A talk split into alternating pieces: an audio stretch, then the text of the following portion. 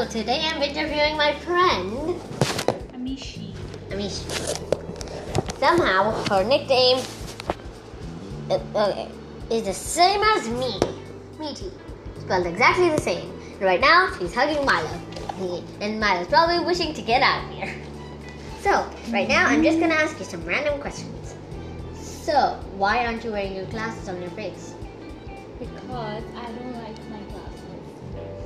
And usually I wear contacts. Today I was very lazy to put them, so I just got my glasses. I really think contacts are cool. They do. And it's very easy, but today I was very lazy. I would like to buy some, like fake some, and then like play around. When you grow old, you can. hmm Yes. But I'm not like a grandma.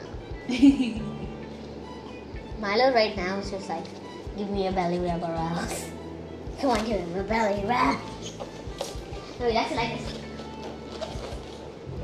Yeah. So anyway, we're gonna end up talking forever, so I should probably end the episode. Okay, bye. It's already been a minute. So yeah, now I'm gonna say bye.